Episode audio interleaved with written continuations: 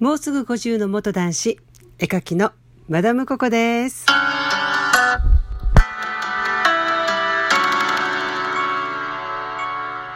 昨日ラジオトークをお伝えして今日もお伝えしているのには訳があります。私昨日のラジオトークで最後の方にちょっと首がおかしいですっていうお話をしたがために皆さんからねぎらいのメッセージとか LINE のメッセージとかメールとか大変恐縮です。申し訳ございません。ご心配おかけしました。おかげさまでもうなんとか真後ろまでは見れないんですけれども随分首も動くようになりましてたくさんのメッセージもいただいてるんですけれどもこのラジオトークにも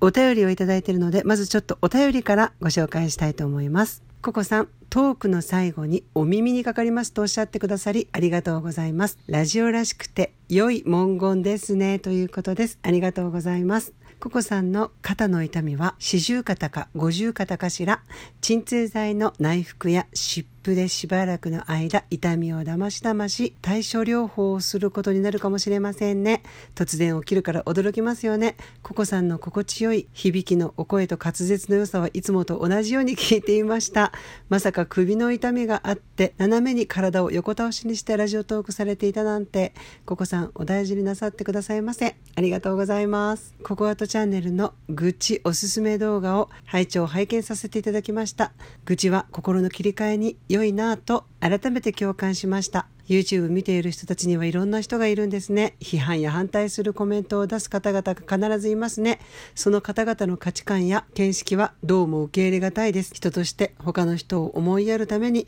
自分自身を幸せであった方が良いと思います。だから愚痴は発散しちゃうのが良いのにと思います。といただきました。ありがとうございます。貴重なお話ありがとうございます。ココさんのおっしゃる通りです。裏切り、いじめ、等々相手を許し幸せを祈ることこそ人として唯一謙虚に感謝を持ってできることですね。肩の痛みお大事にしてください。五十肩でしょうか？旦那ですのと恐ろしいなと感じています。ありがとうございます。それからたまにはマダムの部屋っていいですね。今回初めてですけど、よいよいというメッセージありがとうございます。それからココさん、いつも楽しく拝聴しています。首の痛み大丈夫ですか？早く治るといいですね。それが気がかりで心配です。これからもラジオトーク楽しみにしています。ありがとうございます。という感じで、ラジオトークの方にもメッセージいただきまして、LINE の方、そしてホームページの方にもご心配のメッセージ、大変恐縮です。申し訳ありません。そして、そのメッセージの中に、私の作品のコレクターさんで、整骨院を全国展開されてる方がいらっしゃる社長さんがいるんですけれども、そのコレクターさんからもですね、お電話をいただきまして、大丈夫ですか？という感じで心配していただきましていろいろ症状をね言ったんですよ。もう病院に行かないといけないのかなってちょっと思ってたのでそしていろいろ聞いたら、まあ、病院に行くほどではなさそうだねということなのでちょっとほっとしてるんですけれどもその先生にいろいろこうね無料なんですけど 電話越しにここがこんな風に痛くてこうなってっていう感じでいろいろ見てもらったらどうやら五十肩とか四十肩じゃなくてぎっくり首というものらしいんです。私もそうかなってちょっと思ってたんですけれども、最近ね、ちょっと話題になってたんですよ。スタッフの間でも、やっぱり私たちスマホを見たり、私の場合だったら、下を向いてずっと仕事をしてるじゃないですか。なので、どうしてもね、首に負担ってかかるんですよ。頭というのは、私たちが思ってるよりも、ものすごい重たいんですね。ボーリングの球を頭にくっつけて歩いてるようなもので、その重いボーリングの球を細い首で支えてるっていうイメージなんですよ。なので、ちょっと下向くだけでもかなりの負担らしいんですね。そして日々その疲れが溜まって疲れが溜まって、その疲労がずっと溜まってそのままにしてると、突然ぎっくり首になるということなんですよ。それと同時に私たちの年代になると、同じ時に五十肩、四十肩をね、発症してしまうと本当に腕も動かない、首も回らない、本当寝たきりっていう風になっちゃうそうなんですけれども、幸い私は肩は大丈夫なんです。腕もしっかり上がるし、後ろまで回せるんですけれども、首だけがですね、本当にグキッという風な感じになっちゃって、本当に夜、グキっていうのも感じなくて、顔を洗ってタオルで拭いてる時に、あれ？なんかおかしいと思ったらもう次の瞬間には首が回らなかったというような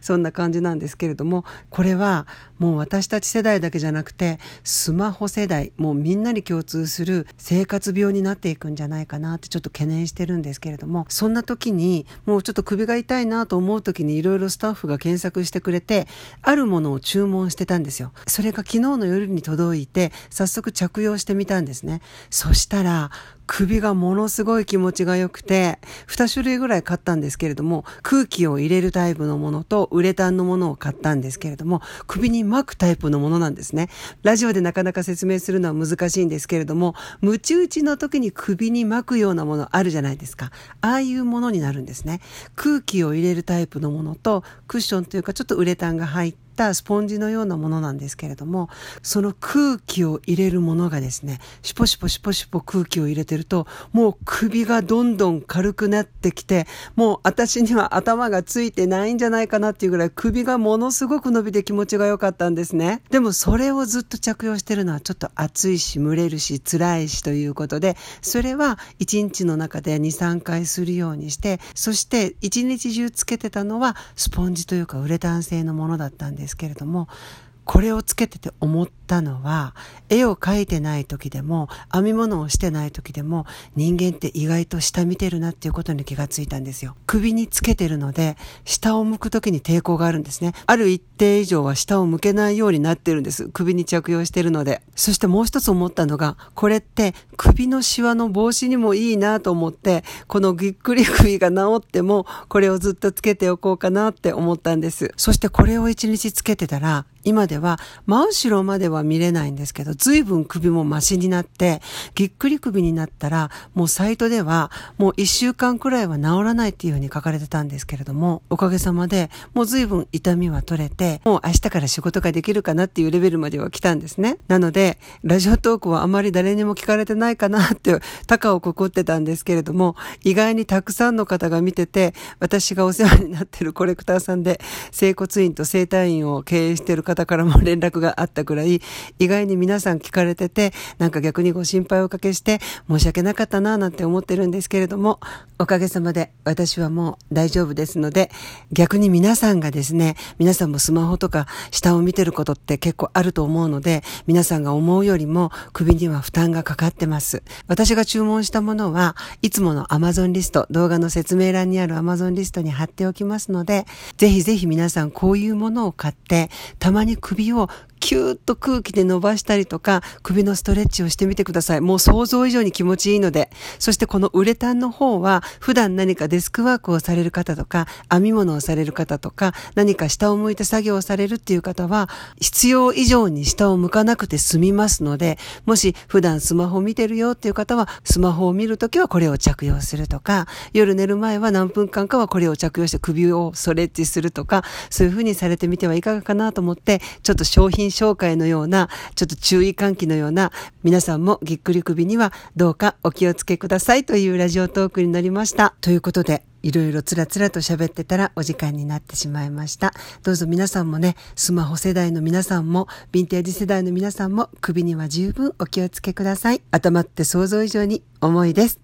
最後までお聴きいただいてありがとうございました。またお耳にかかります。終わり。